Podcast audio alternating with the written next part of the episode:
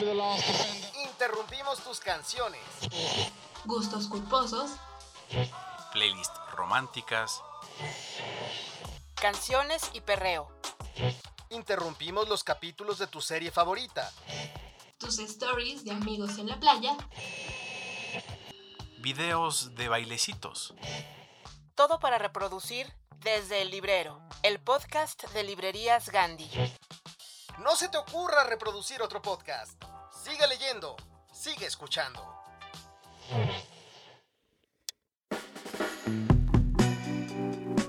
Bonjour mes amis, ça va? Les pregunto en francés.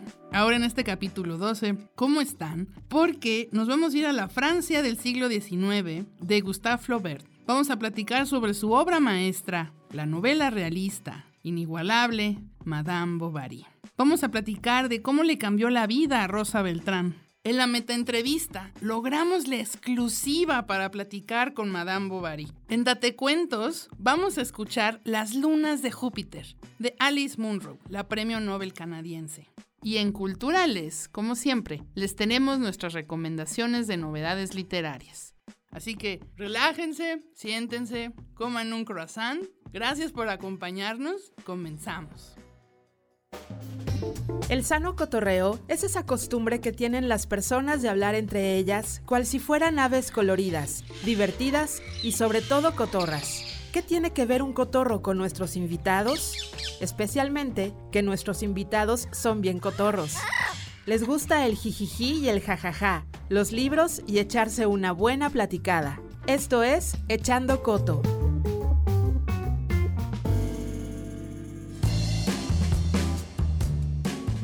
Rosa Beltrán es escritora mexicana de cuentos, novelas y ensayos, catedrática elegida como miembro de la Academia Mexicana de la Lengua en el 2014. La doctora Beltrán, para quien su vida es una historia construida con palabras, es licenciada en Lengua y Literaturas Hispánicas por la Universidad Nacional Autónoma de México. Obtuvo el doctorado en Literatura Comparada en la Universidad de California. La doctora Rosa Beltrán es directora de la Casa Universitaria del Libro, donde ha mantenido la esencia de brindar capacitación, promover la labor editorial, divulgar los resultados de investigaciones y promoción de la cultura a través de conferencias, seminarios, congresos, talleres, diplomados. Además, por medio de actividades como funciones de cine, videoconferencias, exhibiciones, presentaciones de libros y exposiciones que ofrecen a toda la comunidad.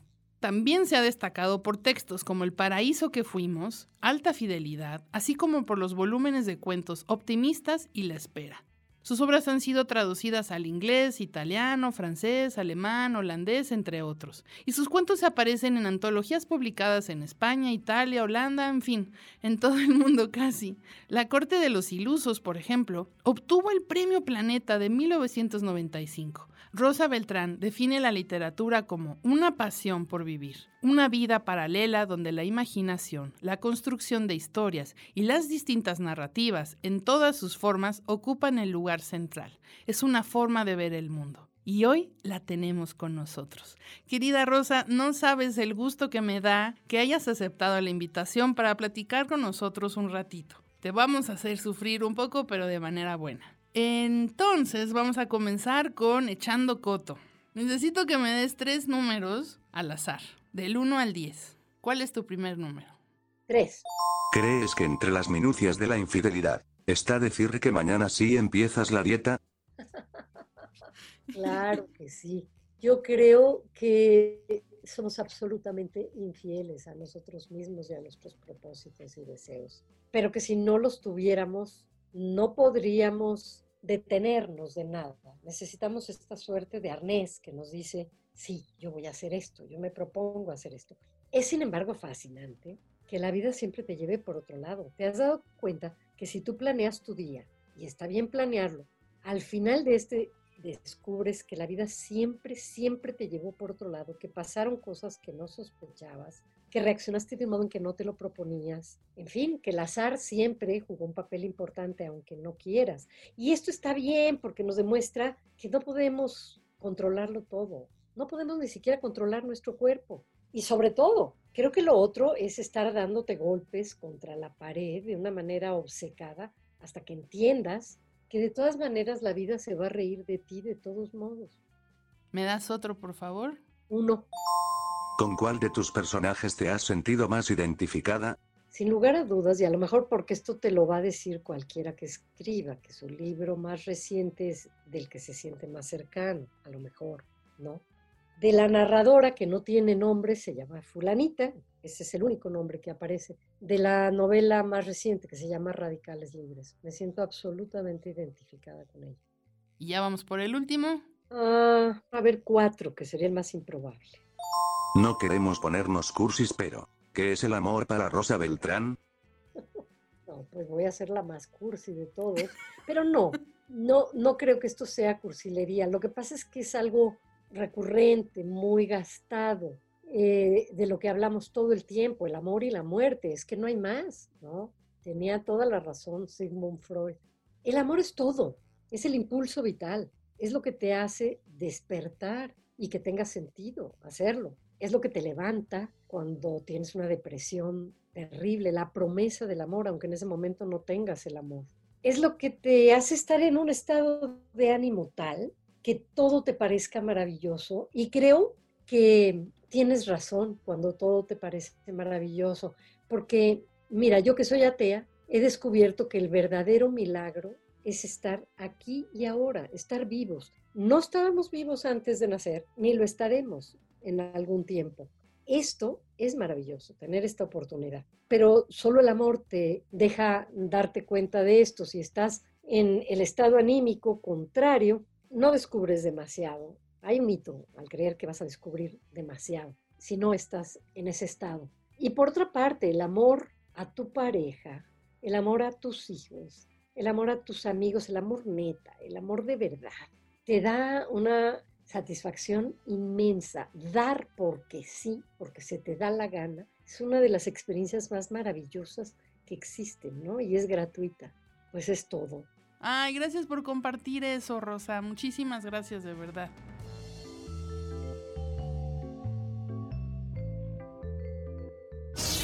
W, W, W. Punto.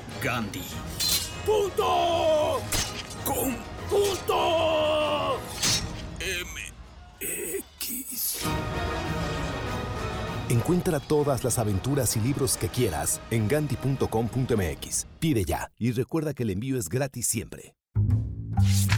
Amiga, si ya te diste cuenta, ahora toca darte a Virginia Woolf, a Monterroso, a José Agustín, a Clarice Lispector.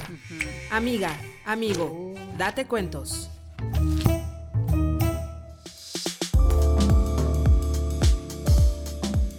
Una realidad abrumadora, en donde las mujeres narran en primera persona la crudeza de la cotidianidad y al mismo tiempo encuentran la belleza en los detalles que pasan desapercibidos, en las cosas que no se dicen, en la nostalgia de los recuerdos. Así es la literatura de Alice Munro, premio Nobel canadiense, maestra de la historia corta contemporánea, una escritora que ha reinventado la narrativa breve. Hoy, en Date Cuentos, traemos para ustedes las lunas de Júpiter.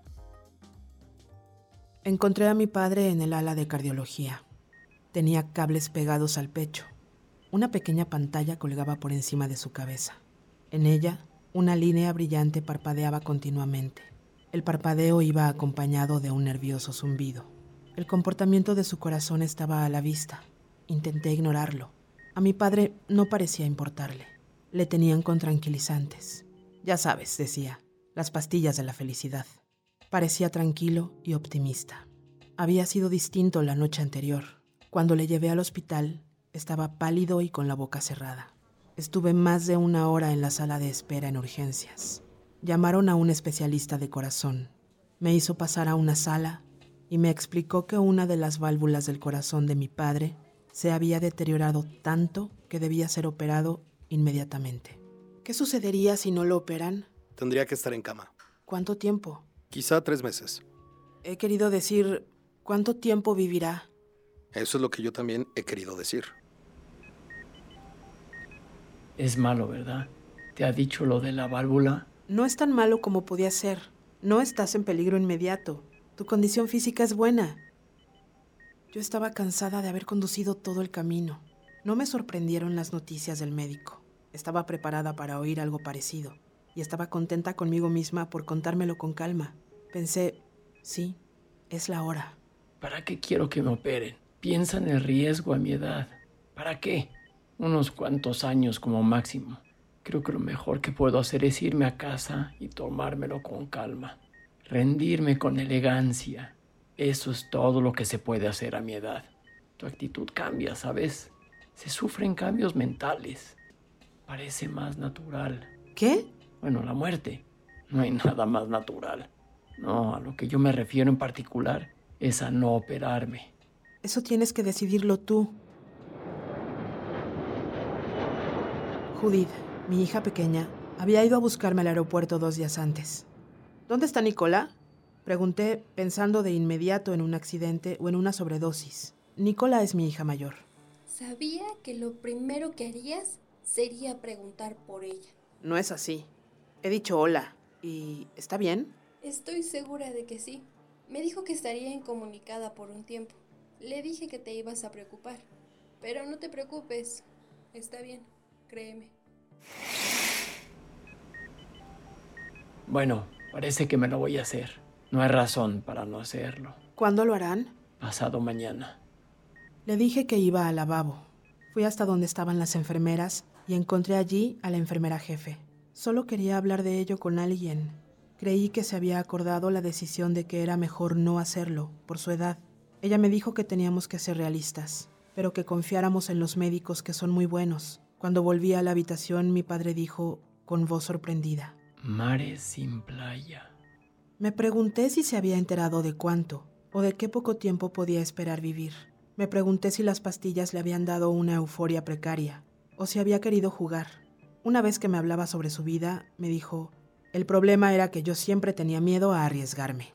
Mares sin playa, detrás de él las grises Azores, detrás las puertas de Hércules, delante de él sin traza de playas, delante de él solo mares sin playa.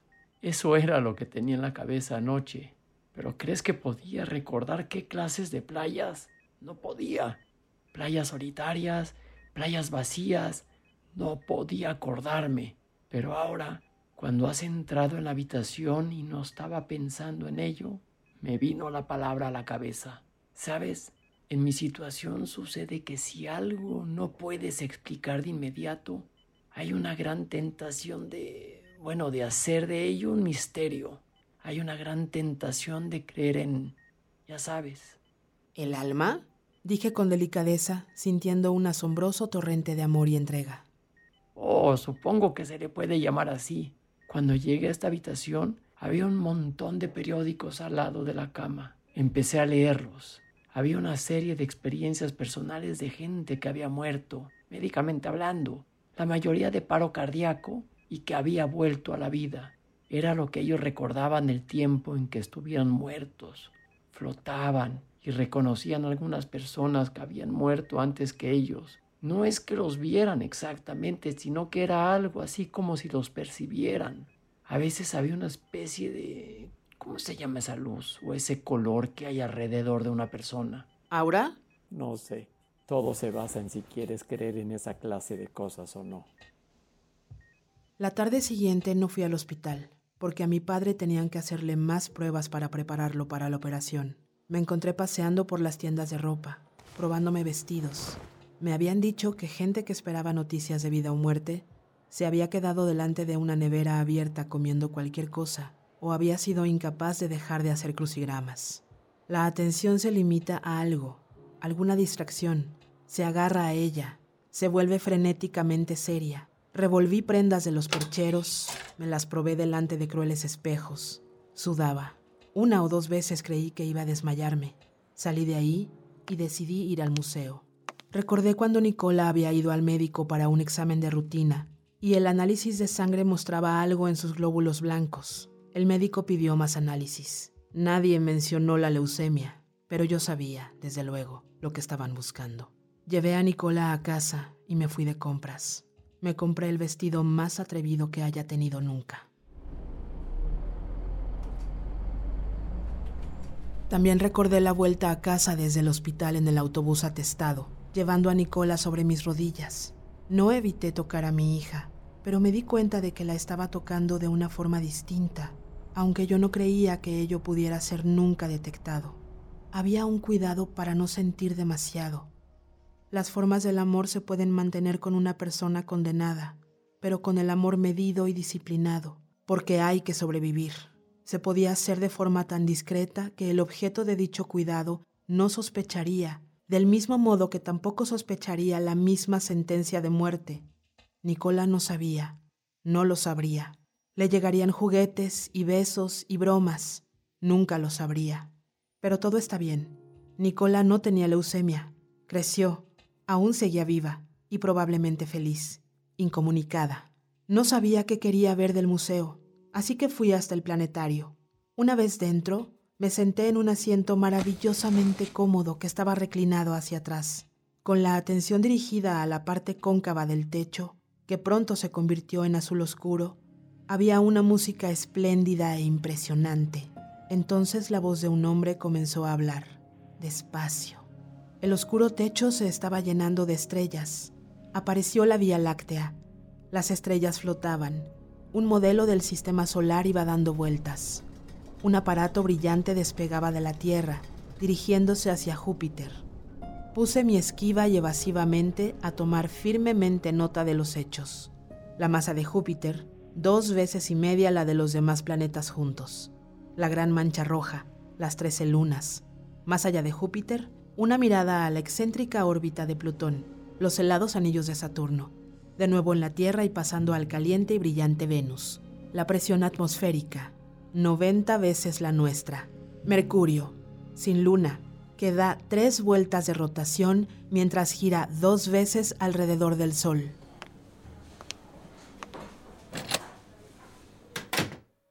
Fui a la sesión del planetario. Fue muy interesante, sobre todo el sistema solar. Es como un templo ligeramente falsificado.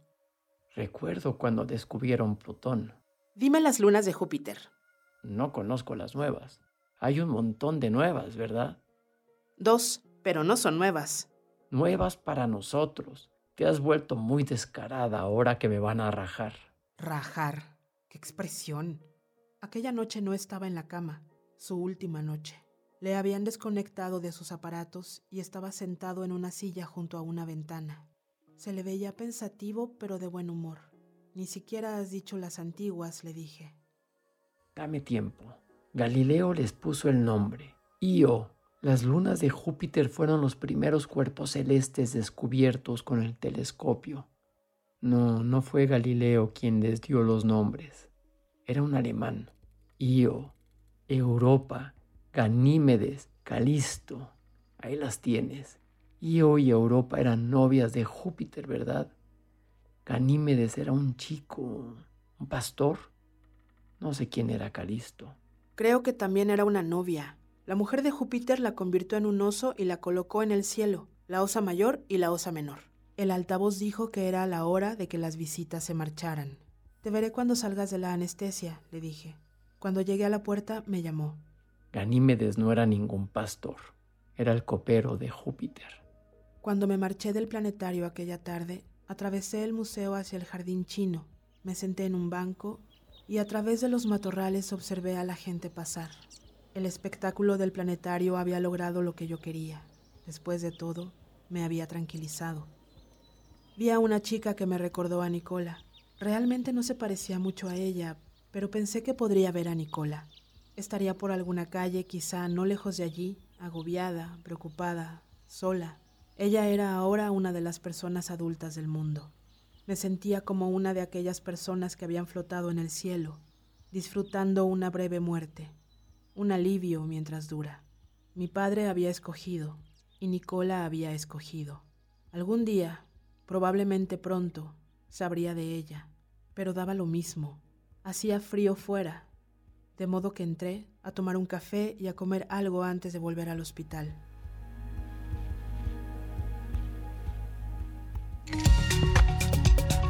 Gandhi cumple 50 años de promover la transformación de nuestra vida cultural. Se trata de la primera librería moderna que se convirtió en una red de complicidades, vocaciones y vidas marcadas por la lectura. Desde que abrió sus puertas en Miguel Ángel de Quevedo, sus locales han tenido la fuerza para crear comunidades, soldar amistades y dar cobijo a los amores y a las discusiones que nos obligan a entablar diálogos silenciosos con las páginas, a las conversaciones que nos funden para siempre o dejan huellas perennes en la memoria.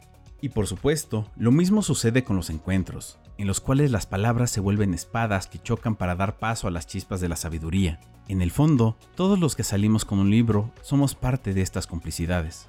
Por estas razones, en esta entrega de lemas en el mes de junio, convocamos a muchas de las presencias de la librería, un número memorioso con mucho agradecimiento, nostalgia y emoción por poder recopilar un pedacito de esta travesía cultural llamada Gandhi. Un espacio que nos acerca y nos convierte en amigos de personas que, como tú, son aventureros de sillón, dispuestos a desfilar las tempestades y adentrarse en las palabras. ¿Cuál es el impacto que puede tener un solo libro? ¿Qué es lo que puede cambiar? En esta sección es lo que tratamos de responder, pues la música, el cine, First rule of Fight Club is you do not talk about Fight Club. movimientos sociales, La marcha del millón de máscaras que se hizo en varias ciudades del mundo fue organizada por este grupo internacional de activistas anónimos. En ocasiones las letras son tan poderosas que el libro no las puede contener. Algunas obras llegan a tener tanta potencia en nuestras vidas que las cambian. En esta sección escucharemos cómo a partir de ciertos libros la vida de las personas y el mundo cambió para siempre. Escucharás cómo cambió la vida a partir de los libros. Esto es La vida después de... Hola, mi nombre es Julio Trujillo y soy poeta y editor adjunto de la revista Lemas. Quiero hablar de Madame Bovary, del libro, de la historia, de la anécdota, y no solo detenernos en la famosa frase de Flaubert, su autor, cuando dijo Madame Bovary soy yo. Lo dijo a sabiendas de que todo artista es un pequeño dios. Por ejemplo, Dostoyevsky pudo decir Raskolnikov soy yo, o Nabokov pudo decir Lolita soy yo. En ese sentido, Flaubert dice Madame Bovary soy yo, tal vez con más justicia que ningún otro autor, porque era un escritor que vivía más en la ficción que en la realidad, y que incluso llegó a decir en algún momento la vida me da miedo. Entonces cuando dice Madame Bovary soy yo, probablemente no mienta de tan involucrado que estaba en la historia de su trágica protagonista. No olvidemos la historia. No olvidemos que Emma Bovary es la esposa de un doctor de provincias que muere de tedio y de aburrición, que no tiene un mundo mental lo suficientemente rico como para entretenerse, que aspira al lujo y a la riqueza y que es adicta a las novelas románticas. Así va a crear dos vidas paralelas, la vida real, que por cierto poco a poco va a ir descarrilando con deudas y con amantes que va a ir tomando y que la van a ir llevando también a un punto sin salida, y la vida ficticia, la vida fantástica que ella de alguna manera habita en su mente y que es impulsada por la lectura de las novelas románticas. Madame Bovary ha sido etiquetada como una de las grandísimas muestras de realismo en literatura, y lo es, pero también es una muestra agudísima, me parece, de la dualidad que existe entre realidad y romanticismo. Flaubert lo acentúa envolviendo a Emma, su protagonista, una gran lectora de novelitas románticas, así como Cervantes convierte a su Quijote en un adicto lector de libros para caballería. De hecho, ambos protagonistas tienen semejanzas muy interesantes y en algún momento dado ambos van perdiendo la razón y tocando un puntito de locura en sus vidas. Emma Bovary va a descarrilar su vida gradualmente, pero eso lo va a ir descubriendo el lector y va a ir aprendiendo la lección de que está muy bien tener un aspecto ficticio, una imaginación ficticia, volcarse en el mundo del arte, pero no del todo, porque si uno se vuelca del todo en una realidad ficticia y alterna, después no va a poder regresar a la realidad real, por llamarla de alguna manera.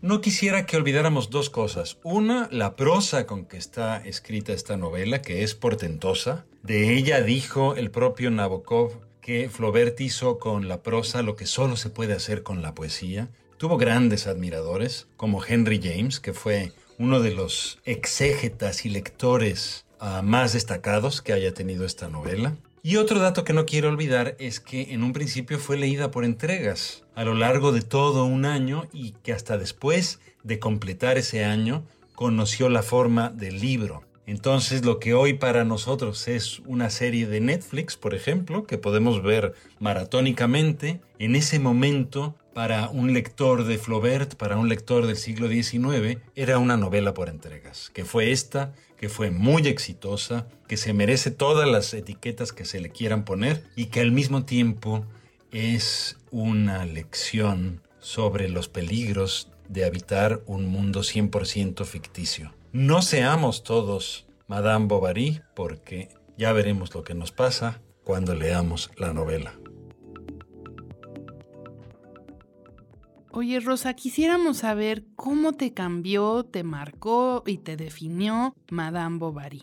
Madame Bovary es un misterio, no solo una obra maestra, porque siempre te está diciendo distintas cosas. Yo la leí primero en los años universitarios y no porque me la hubieran asignado, pero en esa época, estoy hablando de los 80, yo leí muchísima literatura del 19, novelas sobre todo. Leía a los rusos, leía a los franceses, leía a los españoles. Y estos temas afines, por ejemplo, el adulterio, ¿no? Lo leía apasionadamente en Flaubert, pero lo leía también en Solá, en Thérèse eh, Racan, y lo leía en Ana Karenina y lo leía también en Leopoldo Alas Clarín, en La Regenta. Entonces me gustaba hacer estas asociaciones porque tenía yo la fantasía de que de ese modo conocía una época. Esto siempre me ha gustado. De hecho, todo lo que escribo tiene que ver con un contexto histórico, con poder contar tu tiempo desde la vida privada y la vida secreta. Pero no solo eso, yo estaba absolutamente hermanada con Emma Bovary cuando tomó los polvos de arsénico, yo le decía, no lo hagas, no lo hagas, y lo hizo, ¿no? Me impresionó mucho que renunciara a su vida romántica de esperar el amor, porque era como una derrota, confesa, ¿no? El amor es imposible. Si solamente existe en León y en Rodolphe, que son dos seres deleznables, los amantes aprovechados, y en Charles, que ahora por eso después hablaré de distintas lecturas, ahora me conmueve, pero que entonces yo veía con los ojos de Emma como un pusilánime, si eso era el amor, pues entonces ¿para qué vivir? Claro. Fue, eso es lo que buscabas, porque claro, en los 80 yo eso era lo que buscaba, ¿no? Pero uno cambia y uno vuelve a leer Madame Bovary y entonces descubres la poderosa escritura. Descubres que es impresionante poder hablar de alguien sin que sea ese alguien el que está hablando. Qué fantástica manera de inaugurar eso que después él llamó el estilo indirecto libre, a través de los ojos de otro, describir a un tercero. Poner un narrador omnisciente que se mete y se sale con toda la facilidad del mundo, de todos los personajes, y está hablando de lo que sienten, de lo que piensan, de lo que sueñan, etc. Y descubrir que eso no es realismo, eso es, que eso en realidad es un artilugio, es algo que se aprende, el estilo realista. ¿Cómo va a ser realismo? Que una mujer se salga de la cama de su esposo, una cama chiquita, en Rouen, ¿verdad?, donde ella vivía, y se vaya todas las madrugadas a vivir una tórrida pasión en el bosque con su amante, y llegue a su cama llena de cardos, de rocío, húmeda, desgreñada, y Charles nunca se despierte. Y jamás se mencione que tenía el sueño pesado. Tenemos que dar el voto de confianza de que eso realmente es lo que ocurre. Es decir, que las siguientes veces que yo leí Madame Bovary, lo que me fascinó fue el estilo, la manera de contar. Y que me di cuenta que no estaba hablando de una pasión amorosa, sino que estaba hablando de los afanes del burgués. Todos los personajes de Madame Bovary siempre pretenden que son otra cosa que lo que son.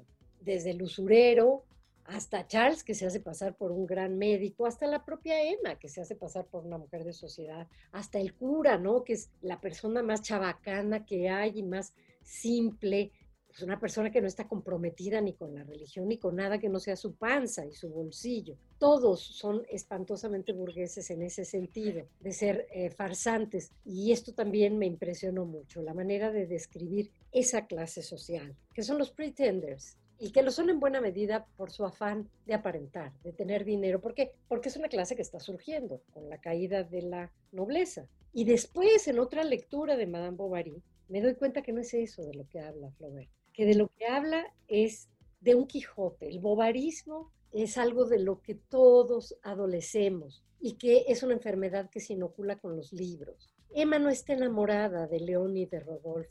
Emma está enamorada de los libros que le hacían leer en el convento, de la literatura. Y entonces te das cuenta de que no hay un solo deseo y te das cuenta en los divanes de los psicoanalistas a los que has ido, que no hay un solo deseo que tengas que no haya sido inoculado por alguien más, que todo lo que deseamos nos viene de alguien más, así como a Emma. Y muchos de esos deseos, en mi caso, vienen de los libros, de todo lo que he leído. Creo que no hay un libro que no haya dejado algo en mí de los que he terminado. Por supuesto que hay muchos que no termino y que casi todas las respuestas las encuentro ahí. Cuando de pronto amanezco convertida en cucaracha, yo lo único que en lo que pienso es como Gregor Samsa en llegar a tiempo a mi trabajo, en cumplir donde quiera que se lleve a cabo mi trabajo, ¿no? Porque eso le da sentido a los días que si, si me detengo a lo mejor no lo tienen, a lo mejor son insensatos. Entonces, para mí los significados de mi vida están en los libros y en Madame Bovary están muchos. Por eso me fascina, por eso me encanta. Oye, Rosa, pero además el suicidio está planteado ante el shock de la realidad y la fantasía, pero parece que realmente Flaubert nos está llevando a este momento que mencionas, de no te tomes el veneno. Es como si nos estuviera matando también a nosotros, los lectores, y no solo a ella. Es cierto, si Emma se hubiera dado cuenta de que la realidad no puede ser la ficción, de que la realidad y la literatura son dos mundos aparte y que la literatura es mucho más poderosa y te ayuda más porque es tu imaginación y con esa no puede nadie. Entonces quizá no se hubiera tomado los polvos de arsenio. Me asus... No, no, no. Me gusta cuando callas porque estás como ausente. No lea feo. Lea bonito. Sí, venga a Lea Bonito de Librerías Gandhi. Compre los libros que quiera y aproveche la más grande variedad de libros a los mejores precios que solo Librerías Gandhi puede ofrecer. Ofertas. Ofertas como todo el año. Es decir, la promoción Lea Bonito no tiene nada de especial. Pero se oye bonito. Venga a Gandhi. Y si lee mucho, pues leerá bonito. En exclusiva, para el podcast de Librerías Gandhi, tenemos a los personajes que ya leíste, pero que hoy podrás escuchar responder a nuestras preguntas en Metaentrevista de Personajes Literarios, donde la realidad quiere superar a la ficción.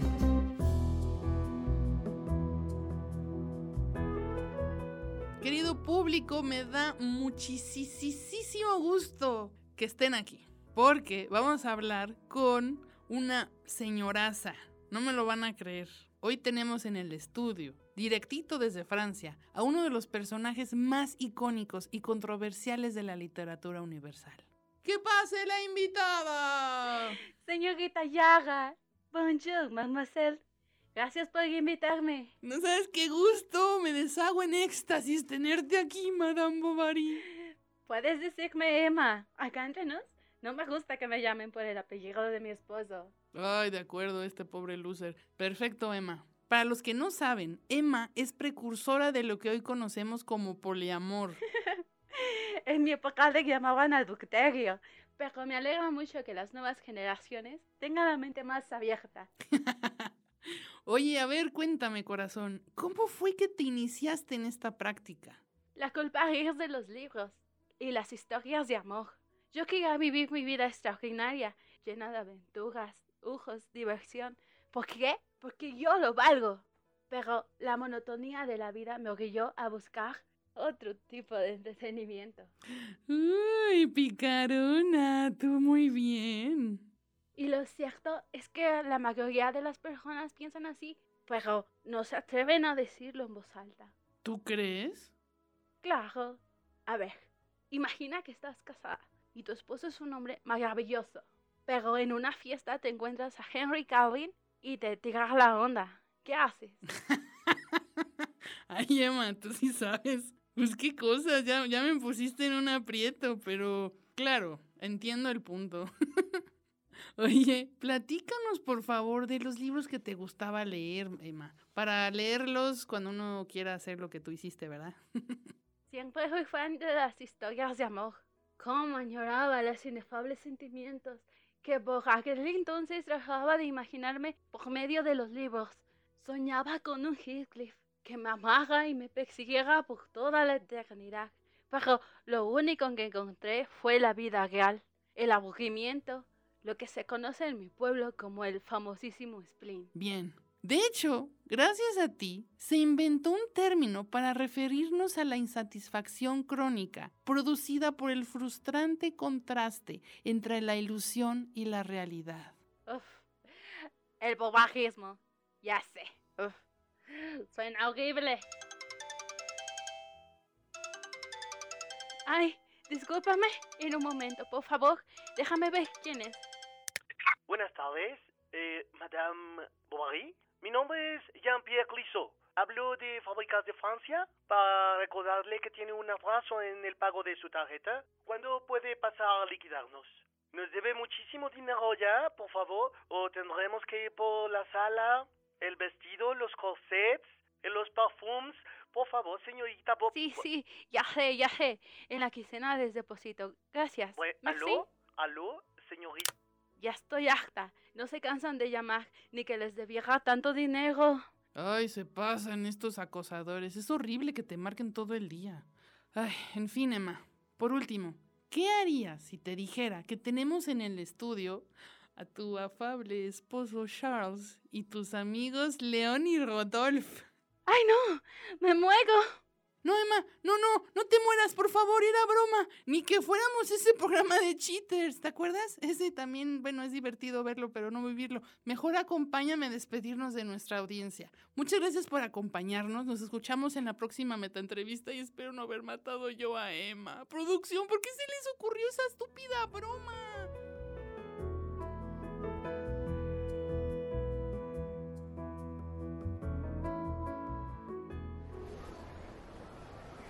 Señorita, buenas tardes. Quiero dos boletos. ¿Para la sala 1 o para la 2? Para la sala 1. Ya no hay. Entonces para la sala 2. Tampoco hay. Surrealismo. Libros de todos los géneros y corrientes. En librerías Gandhi. Imágenes. Figuras retóricas. Sonidos. Compases. Temas recurrentes. ¿Cuál es la idea preponderante en la mente de Rosa Beltrán? ¿Cuál es su leitmotiv?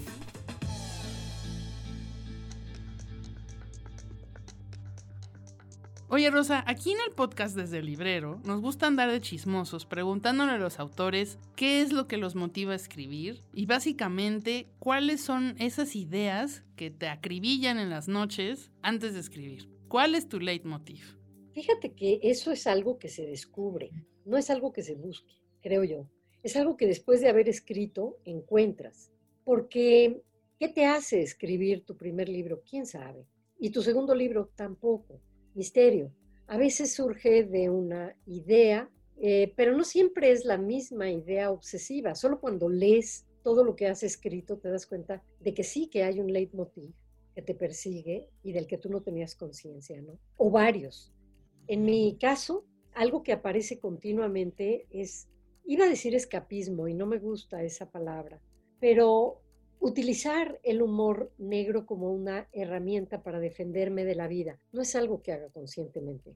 Yo me doy cuenta que es algo que viene de mi padre, ¿no? que es el más pesimista de todos los seres humanos, y gracias a esto tiene sentido el humor. Y que viene de muchos autores que yo adoro y que es una herramienta a la que voy a recurrir continuamente, incluso en mis pláticas con otros o en la forma que yo tengo de ver el mundo, porque ¿quién que vive en este país puede sobrevivirlo si no es con humor negro, ¿no? O sea, esta frase que yo comentaba que nos enseñó Arturo Souto y es, eh, muchachos, todo problema es susceptible de empeorar, ahora veo que es una frase enormemente optimista.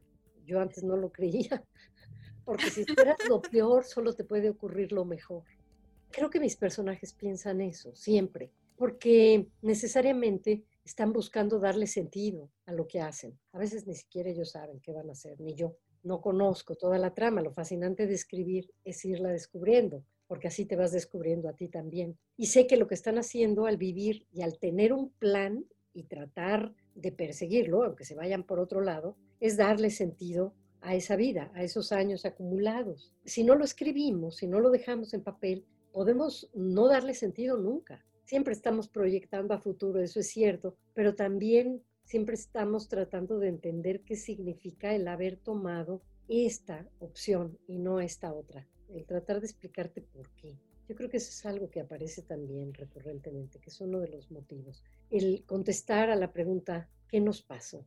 ¿Qué me pasó?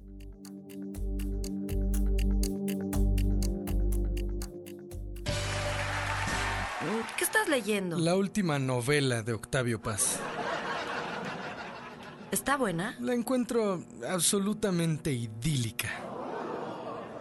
¿Y tú sigues leyendo el cuento ese de Monterroso? ¿El dinosaurio? Sí. Y voy a la mitad. ¿Cansado de que la gente se burle de ti? Ven a Librerías Gandhi y utiliza tu poder adquisitivo para brillar en sociedad. Compra una gran variedad de libros a precios inauditos. Conviértete en el alma de la fiesta y en referencia obligada de todas tus amistades. En esta sección hablaremos sobre las noticias más importantes en el mundo cultural. Comentaremos sobre las novedades editoriales y tendremos entrevistas con actores y personajes de la cultura mexicana e internacional. Esto es Cultura Lees, la sección informativa de Desde el Librero. Esto es lo más relevante del mundo de la cultura. Esto es Cultura Lees.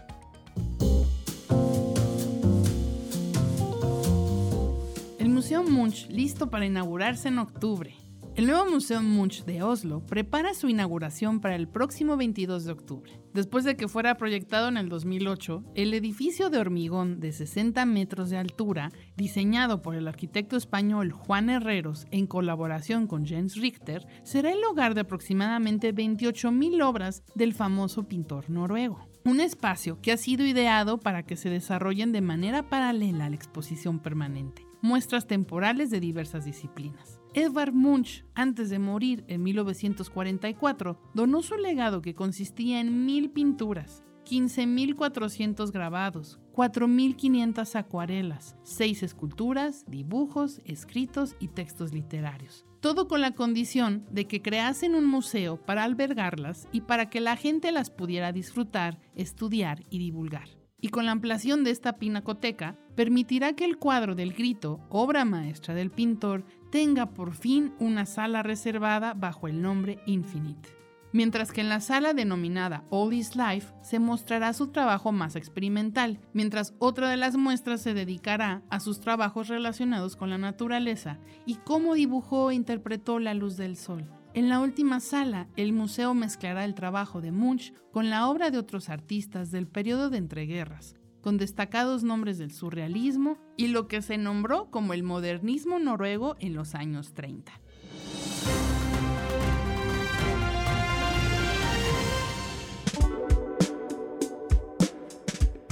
La Casa de México en España expone más de 600 obras de Francisco Toledo. La Casa de México en España rinde homenaje al artista plástico Francisco Toledo, con dos exposiciones, Toledo B, que es un amplio monográfico compuesto por más de 600 obras, y Francisco Toledo, El color como forma, que se podrán disfrutar hasta el 19 de septiembre. Estas dos exposiciones se pueden visitar de forma gratuita y muestran el legado de este creador oaxaqueño, promotor cultural y activista comprometido con las culturas originarias y los recursos naturales.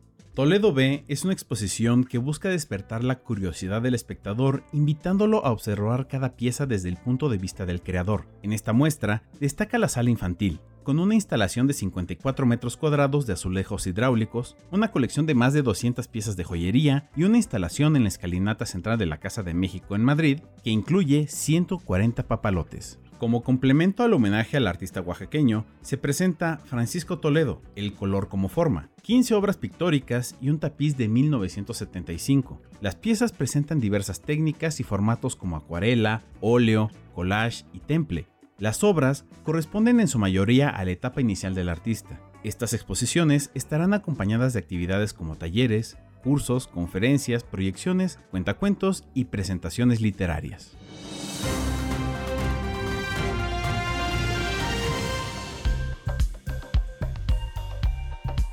Coreografía inspirada en el libro científico más bello del mundo. En el marco del festival El Aleph, se han presentado cuatro videodanzas inspiradas en Humani Corporis Fabrica, de Andreas Vesalius, publicado en 1543, que es considerado como uno de los libros científicos más bellos de la historia y que se convirtió en una herramienta fundamental para la enseñanza de la anatomía humana. Por ello, la cátedra extraordinaria Gloria Contreras en Danza de Cultura UNAM convocó a bailarines para que, desde el estudio del cuerpo, lo reinterpretaran dancísticamente. Así surgió Humani Corporis Danza, una serie de cuatro videodanzas estrenadas el pasado 27 de mayo, como parte del festival El Aleph 2021. Las piezas videodancísticas son Disección Cuerpo y Voz, Prometeré mi carne, Feroz y Abrir la casa y pueden verse libres de censura únicamente en el sitio culturaunam.mx diagonal el Aleph.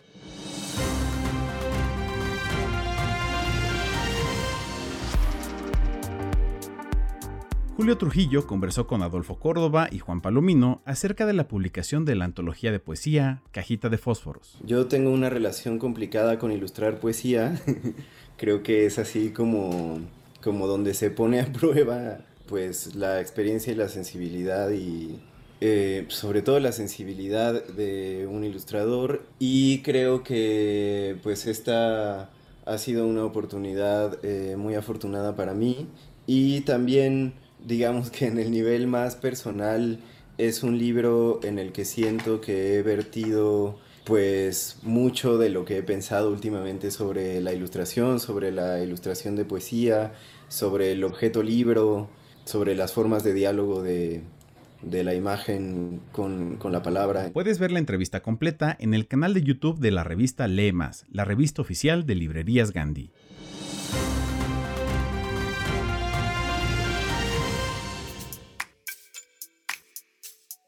Estas son algunas de las recomendaciones que pueden encontrar en nuestras mesas de novedades editoriales y en gandhi.com.mx. Y líbranos del mal, por Seis Barral. Jimmy cree que su existencia es perfecta. Está por entrar a la universidad. Su papá es el administrador de la Catedral de Brooklyn y su madre es una feliz ama de casa. Sin embargo, cuando la abuela se enferma y él decide viajar a Perú para cuidarla, el contacto con las viejas amistades limeñas de su padre le abrirá una ventana hacia un pasado que ignoraba y más le valdría nunca haber conocido. Emprendiendo un desgarrador viaje a los orígenes que, al mismo tiempo, es un descenso a los infiernos, una odisea personal en la cual el espejismo de la Ítaca anhelada se revela en una cruda verdad sobre el fanatismo religioso, el abuso del poder, la pederastia y una sociedad latinoamericana conservadora que es capaz de solapar cualquier crimen con tal de mantener el status quo. Santiago Rocangliolo, una de las voces más reconocidas en la narrativa hispanoamericana, nos confronta con preguntas que no tienen respuesta fácil. ¿Hasta dónde puede llegar la obediencia ciega? ¿A partir de qué punto el silencio nos hace cómplices y culpables? Como afirma el protagonista, tan pronto comienza esta perturbadora novela, aquí cada quien se salva como puede. La saga del viajero del tiempo, por Libros UNAM. La saga del viajero del tiempo comenzó cuando Alberto Chimal publicó en Twitter una serie de microrelatos cuyo personaje principal era el protagonista de La máquina del tiempo de H.G. Wells. Es por eso que la estructura de instantánea se mantiene en esta saga, la nueva integrante de la colección Hilo de Aracne, editada por la UNAM para el público joven. A lo largo de sus páginas podrás conocer al viajero del tiempo, quien usa una máquina propulsada por horas perdidas, ignoradas y malgastadas. Y a su gato, que por cierto se escapa a una desconocida y se divierte haciendo algunas travesuras mientras su dueño lo busca afanoso. En esta ocasión, Solín Secur fue el encargado de ilustrar las aventuras de esta nueva entrega. Alberto Chimal, ganador de, entre otros, el premio de la Fundación Cuatro Gatos 2019, despliega una narrativa llena de humor y referencias ficcionales. El viajero del tiempo lo mismo se encuentra con personajes históricos que literarios. Explora ciudades reales o imaginadas. Básicamente puede estar en cualquier momento. Desde el título se advierte un juego de metaficción lo cual se enfatiza cuando el protagonista es entrevistado por el propio autor. y profetiza la escritura y publicación de la saga del viajero del tiempo. Una de las virtudes de la escritura de Chimal es que a pesar de sus referentes cultos, como la poría de Zenón o la teoría del gato de Schrödinger, nunca pierde el humor. Por el contrario, halla la manera de hacernos reír incluso en las notas al pie. Por favor, no se pierdan este libro. El hombre que salvó a los cerezos, por anagrama. En Japón, cada primavera la floración de los cerezos es una fiesta de los sentidos y todo un símbolo de la cultura del país. Lo que casi nadie sabe es que si hoy sigue vivo este patrimonio de la humanidad es gracias a un inglés llamado Collingwood Ingram, cuya historia nos descubre este libro. En 1926 emprendió un nuevo viaje a Japón en busca de esos árboles y descubrió alarmado que, debido a la occidentalización y modernización del país y a la decisión de apostar por una única variedad clonada, se estaba perdiendo la riquísima diversidad de cerezos japoneses, incluido el espectacular Taihaku o Gran Blanco, Ingram dedicó su vida a salvaguardar esos árboles y a proteger la tradición del sakura, palabra japonesa para referirse al cerezo en flor, hasta su muerte ya centenario en 1981. Este es en parte un libro sobre botánica, pero fundamentalmente trata sobre una pasión y una obsesión, sobre la preservación de un patrimonio estético mediante la lucha callada y constante, Trata también sobre la historia de dos países y dos culturas, sobre el final del mundo victoriano, en el que nació Ingram en 1880, y sobre el convulso siglo XX, la fascinante historia de un hombre enigmático y su árbol cuya floración es de una belleza que admira el mundo entero. ¿A dónde va este tren? Por Rodrigo Morlesín en Planeta Junior. Lisa y Jim están con su padre a punto de abordar el tren púrpura.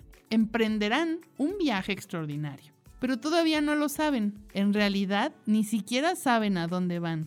Poco a poco descubren que se encuentran en un tren de vagones infinitos lleno de personajes excéntricos y paisajes fantásticos. Y aunque la aventura de recorrerlo conlleva algunos riesgos como lobos feroces entre la nieve, los presagios de una aterradora adivina o la furia de los truenos, también les esperan momentos únicos, como ver nubes de mariposas, cruzar un bosque de luciérnagas o la maravilla de entrar a una heladería con todos los sabores del mundo.